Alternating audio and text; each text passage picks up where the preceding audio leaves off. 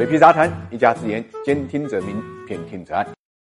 好事多磨，特斯拉在中国建厂的消息呢，终于尘埃落定。马斯克呢，跑到上海，跟上海有关方面的领导人呢都见了面，一起见证了这个时刻。特斯拉要在上海建厂的事情呢，说了好多年，为什么现在才落地呢？之前啊，特斯拉的要求独资，他就是不想跟中方呢分享技术。之前呢，中国合资厂呢是有一定的股比要求。最近发改委发布的最新的条例，取消了新能源车合资企业需要中方占股百分之五十这个限制。这个限制一取消，当然特斯拉在上海落地呢，也就是水到渠成了。但是特斯拉建厂恰恰就发生在中美贸易战升级的当口。如果没有中美贸易战，可能呢特斯拉在中国的进展还不会这么顺利。如果没有贸易战，可想而知，特斯拉的车价呢，因为进口关税成本还会降低。现在双方打贸易战之后呢，特斯拉的进口关税啊有百分之十五提升到了百分之四十，一辆特斯拉大概就增加的费用在十三万到二十四万之间。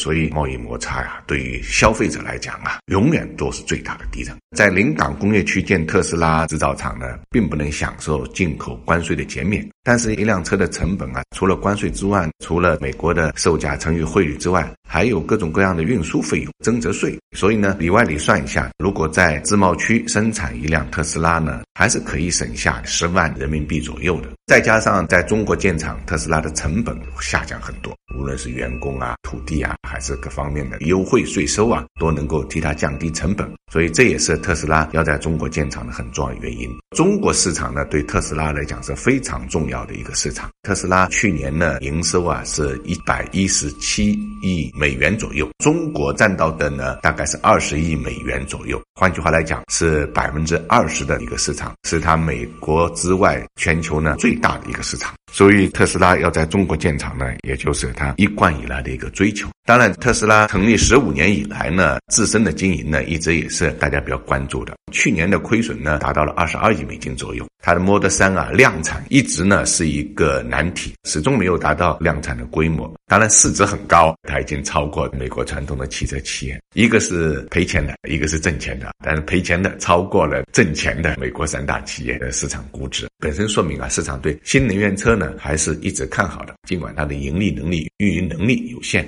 当然，围绕特斯拉市场负面的新闻也比较多，高管出走也比较多，量产呢又不能达到，所以呢，也有人说可能特斯拉都挺不过今年。但我想，随着中国基地的投产，经过两三年的基础建设，四五年的规模建设，如果真能达到量产五十万辆的话，那么特斯拉是完全有可能借此呢咸鱼翻身，重新呢走上盈利之路的。当然，国内新能源车的竞争呢，就又增加了一个非常大的独角兽，像蔚来汽车啊、小鹏啊这种车的竞争对手就多了，压力呢就更大一层。能不能刺激国内的电动车厂家借此上台阶，得到一个皆大欢喜的结果，这是我们值得关注的一个焦点。